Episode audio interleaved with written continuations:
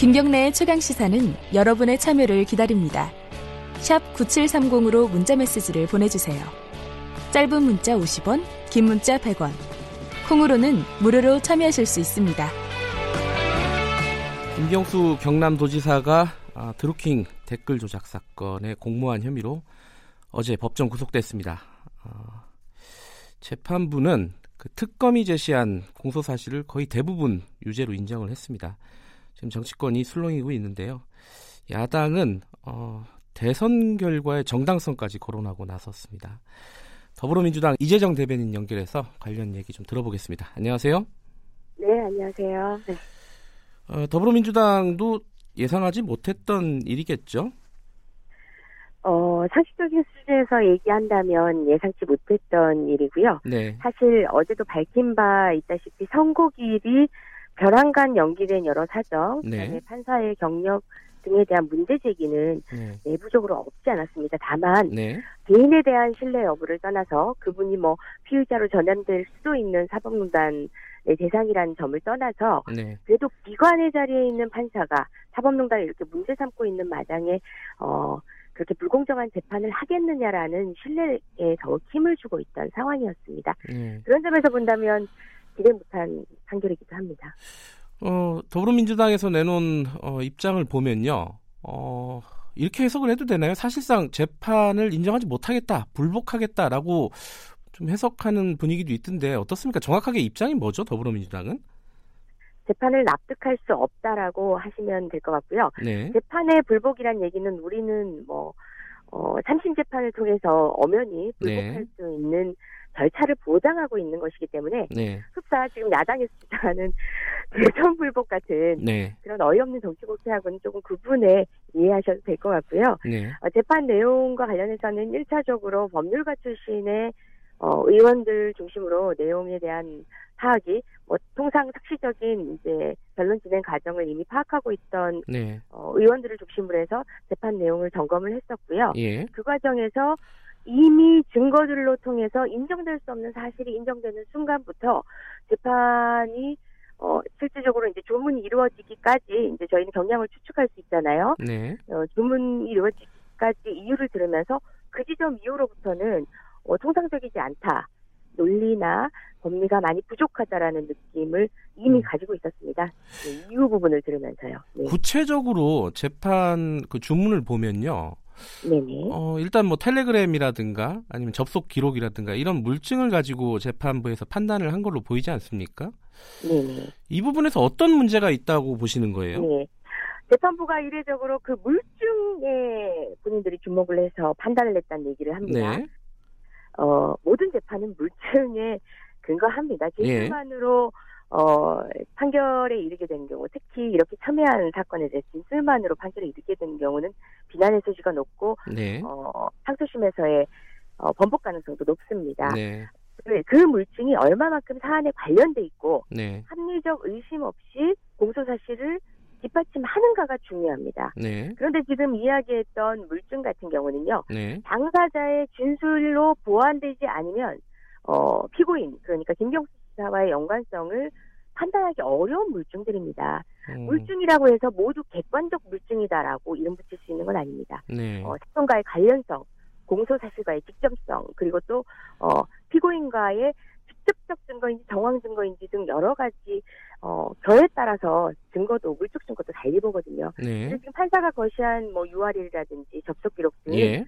김경수 지사와 관련돼 있다라고 확정할 수 있는 물적 증거가 아닙니다. 음, 되려 연관돼 있는 어, 공동 피고인이죠. 네. 음, 드루킹 일당들의 진술은 이미 스스로 동일한 변호인에서 순사적 이런 접견을 하면서 네. 이런 내용으로 진술해라 이러고 증거를 조작했던 정황이 드러나서 네. 언론을 통해서도 떠들썩하게 국민들께 알려졌고 네. 어, 법정에서도 이미 어, 그 부분에 있어서는 증거가 모두 공멸됐다. 다시 말해서 증거 그 부분의 사실을 인정하기 어렵다라고 1차 판단이 끝난 부분이라고 보시면 됩니다. 음, 그 부분을 인정하는 순간 많은 법률가들이 어, 이 상황 자체에 대해서 동의하기 어려운 측면이 있었다고들 합니다.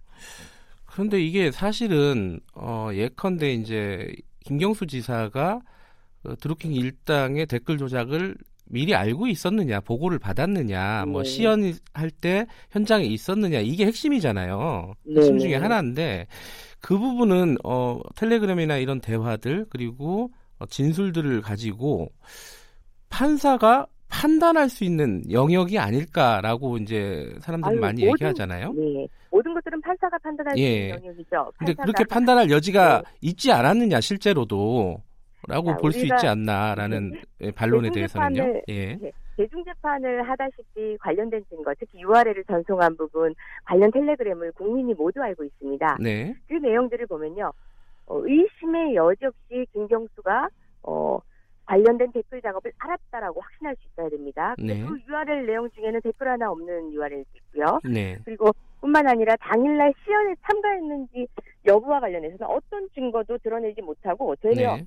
킹크랩 아니, 킹크랩 시연 당일과 관련해서는 드루킹 일당들이 날짜도 달리해서 심지어 어떻게 어떻게 했다고 진술을 음. 해라라고 변호인을 통해서 입으로 짜맞춥니다. 네. 그렇게 선명한 어, 기억에 어, 당연히 의존했어야 될 어떻게 음. 보면 뭐 굉장한 사업의 시작일이잖아요. 네. 그리고 정치인에게 그걸 처음으로 공개한 날인데 그 날짜와 그 날짜에 있었던 일에 대해서 당사자들이 입을 맞추지 않으면 일관된 진술을 하기 어려울 만큼 음. 기억이 없습니다. 네. 그게 바로 어, 물적 증거라고 하는 것들이 얼마나 음. 어, 당사자과의 연관성, 이 사건 공소 사실과의 연관성을 입증하기 어려운 것인지를 반증케 하는 네. 되려 어, 피고인에게 유리한 증거였습니다. 일단은 그러면 뭐 당연히 항소심에서 법리로 다퉈서 어, 재판 결과를 다르게 끌고 가겠다라는 게 이제 입장이실 거고요. 예, 예. 저희 당도 이제 그간에는 김경수 지사의 변호인 측에 네. 재판 부분을 맡겨둔 면도 있지만 네. 어, 정무적이고 특히 또 이제 판사에 대한 여러 의혹들 문제 제기되는 의혹들 등에 대해서는 연관된 문제들에 어, 저희 당이 너무 소극적으로 대처하지 네. 않았나 다시 얘기해서 이 사건뿐만 아니라 음. 어, 현재도 남아있는 양승태 사법농단 판사들이 여전히 네. 국민의 이해관계가 절대적으로 절명한 그런 사건들의 재판을 하고 있다는 점을 네. 한심해도 우리가 바삐 그 다음에 음, 무겁게 예. 인식을 하고 대처를 했어야 되는데 그게 부족했다는 점에 대한 국민적 요구를 이제는 어, 보다 적극적으로 받아들여야 된다라는 어, 그런 인식입니다. 지금 대책위원회가 꾸려지지 않았습니까? 더불어민주당에 네. 꾸려져서 어제 그 위원장을 박주민 의원이 맡은 걸로 알려졌는데요. 네, 박주민 의원의 얘기가 어, 법관 탄핵을 어, 적극적으로 추진하겠다라고 얘기를 했어요. 네, 이 말은요. 지금 이 김경수 도지사의 재판을 한 성창호 판사도 적극적으로 탄핵을 하겠다라고 받아들여도 되는 건가요? 어떻습니까? 뭐 그 다 법관 탄핵에 대한 대상이라든지 이런 예. 부분은 아직도 논의 중에 있습니다. 네. 사실 양승태 사법농단 관여 법관이 200명입니다. 예. 우리도 상상을 못한 수준입니다. 네. 어, 더불어민주당이 스스로 나서기에 의석수에 있어서도 지금 이제 마땅치 않은 상황이기도 했고 네. 그래서 타협할 지점이 없을 수 없었지만 네. 어, 사실 그 200명 누구 하나 어, 판결을 하기에 마땅한 분들은 정당성이 있는 분들은 아닙니다. 네. 예, 그래서 뭐 이 당해 판사에 대한 뭐 탄핵 여부를 이야기하기 전에 네. 그 200여 명이라는 것들이 어 사실상 어느 정도 사법농단에 관련되어 있는지와 관련이 될 테고요. 네. 성상호 판사 같은 경우는 어 만만치 않습니다. 국민이 용인할 수 있는 재판관의 모습이 아니거든요. 음, 영장 판사라는 정말 중요한 국민의 내밀한 사항을 파악할 수밖에 없는 지위에서 법관과 관련한 영장 판사 업무와 관련해서 행정처에다 보고를 하는 사람입니다. 네. 그리고 얼마 전 예. 그렇죠. 음, 얼마 전에 조사도 받고 왔고요. 네. 피고인이라고 하지만 언제든 피고인으로 전환이 가능한 사람이었습니다. 그런데 이 사건과 관련해서 또다시 드러난 지점들은 결국은 판결을 통해서 이야기하기 마련인데 네. 판결의 결과가 이렇다가 아니라 선뜻 납득하기 어려운 법리들의 비약이 있다는 점과 어, 결함간 양승태 구속영장 청구와 그 선고기일 연고가 맞닿아 있다는 점 등 여러 가지 사정들이 어, 의심할 수밖에 없는 이 부분에 기왕의 사건에 대해서 별다리 판단하는 게 아니라 네. 이왕의 사건들을 다시 환기시킬 수밖에 없는 상황이긴 했죠. 그러니까 그런 물음도 하시겠죠. 아니, 성창호 판사, 그러니까 이번 사건을 담당했던 성창호 판사 관련해서는 여기저기 논란이 많아요. 아까 말씀하신 대로 어, 사법농단 사건에 지금 연루가 돼 있는 상황이기도 하고, 네. 뭐 대법원장의 비서 출신이기도 하고요. 양승태 네. 대법원장의 그렇긴 한데 또 어, 박근혜 전 대통령에게 8년 선고를 했던 사람이에요.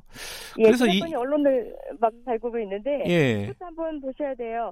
어, 박근혜 어, 대통령 사건은 무죄로 할 수가 없는 사건이었습니다. 음. 그런데 그 내용을 잘 들여다보셔야 돼요. 박근혜에게 네. 8년을 선고했다고 환영할 수만은 없는 부분이라는 걸 우리 논평을 통해서도 밝힌 바 있습니다. 음.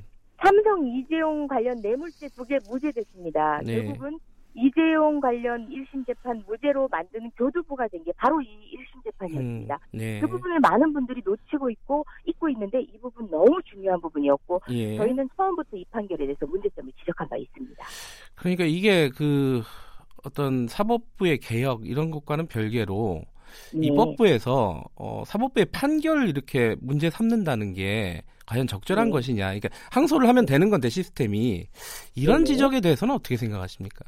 예, 입법부와 사법부 뭐 행정부가 삼권으로 예. 분립되어 있다는 것에 대해서 많은 부분들이 도식적으로 생각하시기 쉬운데요. 그래서 네. 입법부가 권능을 이용한 어, 사법부 판결 관여는 아닙니다. 네. 비판이고요. 네. 여론을 주도하고 문제점을 인식하고 그리고 무엇보다 사법농단이라는 역사적 비극적 사건에 적극적으로 나서야 되는 게 어, 입법부의 의무이기도 합니다. 네, 그리고 네. 삼권 분립은요.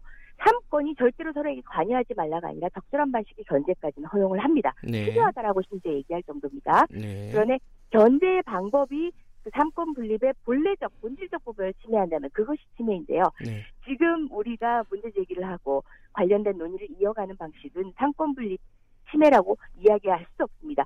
그런 질문 자체가 오문이라는 점을 이 자리에서 명백하게 말씀드리겠습니다. 지금 그 야당 특히 이제 자유한국당 측에서는 어 윗선 그러니까 뭐 대통령은 알고 있었느냐 이렇게 이런 질문들을 하고 있습니다. 그리고 이제 청와대를 겨냥하는 거죠. 홍준표 전 대표도 네. 직접 증거가 있다. 대선 무효까지 이어질 수 있다. 이런 주장도 있고요. 여기에 대해서는 아까 간단하게 언급을 하셨는데 여기 입장을 좀 말씀을 네. 드려야 될 것 같아요. 뭐 일단 판결을 근거로 한다는 것도 동의할 수 없고요. 왜냐하면 판결의 논리적인 정당성을 저희는 어, 납득할 수 없기 때문에 그렇지만 판결을 전제로 하더라도 네. 대선은 심각하지 않습니까? 그건 정말 정치적 비약이 어, 음. 공방으로밖에 해석될 수 없는 지점이고요. 네. 당시 김경수 지사로서는 이 사건만 관련해서 보더라도 이런 댓글 작업을 무리해서 할 필요가 없을 만큼 20% 이상 차이 나는 압도적인 어, 형국이었습니다. 여론조사 형국이. 네. 그런 상황에서 비저, 어, 이렇게 압도적으로 패배할 수밖에 없었던 자유한국당의 스스로를 되돌아보지 못하고 오늘도 그 말을 되뇌인다면, 어, 정말 어, 그때 잃어버린 국민의 어, 어떤 지지를 여전히 회복하지 못하고 있는 이유가 거기에 있는 거 아닌지 되돌아볼 필요가 있다는 생각입니다. 지금 야당과 지금 2월 국회가 지금 스톱돼 있는 상황이잖아요. 야당은 네. 지금 계속 반발하고 네. 있고요. 이게 선관위 선관위원 이제 임명 문제도 네, 그렇고 네. 여기에 이제 경남도지사 아, 김경수 도지사 이제 판결이 나오고 해서 전국이 더 경색이 되는 거 아니냐 2월 국회 완전히 어, 문 닫는 거 아니냐 어, 이런 우려들이 있어요. 어떻게 좀 타개하실 계획이세요? 예, 언제나 정치적 쟁점으로 뭐 정쟁으로 국회가 문 닫았던 적은 여러 번 있습니다. 네. 하지만 그 지점에 대해서 저희 당은 명백하게 문제를 제기하고 있는데요. 네. 자, 국회 문 닫더라도 어, 좋다. 운영이 좋고 본회의 좋고 최종 통결을 통과를 위한 절차는 좋지만 법안 소위 다시 이야기해서 학생들 네. 같으면 그냥 수업, 예. 정규 수업은 상시적으로 하자. 우리가 국민의 세금으로 월급을 받고 있는데 지금 처리되지 않고 있는 만 이천여 건의 법안들이요. 네. 사실상 1년 뒤면 저희 임기가 끝나는 1년 뒤면 폐기됩니다. 네. 이제는 법안을 제안하는 거, 제출하는 것 자체를 국민들께 홍보하면 안 됩니다. 부끄러운 일입니다. 네. 심의도 못하고 폐기될 법이거든요. 네. 최소한 법안 심의는 하고, 그러나 만약에 정치 공방 안에서 국회 절차가 뭐 볼모로 삼든 전략으로 필요하든 그 절차가 필요하다면 그건 상임위 전체 회의하고 본회의로 하시면 됩니다. 그러니까 기본적 의무를 방기하면서 그런 방식으로 정치 공방으로 끌고 가는 건 사실 저는 여당 특히 제1여당이 태극기 세력에서조차도 해방되지 못하고 있는 예. 박근혜 차백 정국에서 한치도 못 벗어나면서 다른 전략적 고민을 하기 어려우니까 어 그저 어 이슈로 어쨌든 본인들의 지지층을 결집해 보려는 그런 의도의 다름 아니라고 보여. 예. 심지어 지금 현재 우리가 어떤 양보를 하더라도 자유한국당은 2월 국회 들어오고 싶지 않을 겁니다. 2월 말 음. 전대에만 집중하고 있고 일부러 그렇게 할 수 있는 거리를 찾기 위해서 2월 국회를 파행하고 있는 형국이거든요. 예, 너무 알겠습니다. 안타깝습니다. 여기까지 듣겠습니다. 월급값을 해야 되겠습니다. 그러니까 네, 뭐 네. 싸울 땐 싸우더라도 수업은 받자, 수업은 하자 이런 맞습니다. 얘기네요. 맞습니다. 알겠습니다. 네. 여기까지 듣겠습니다. 고맙습니다. 예, 고맙습니다. 더불어민주당 이재정 대변인이었습니다.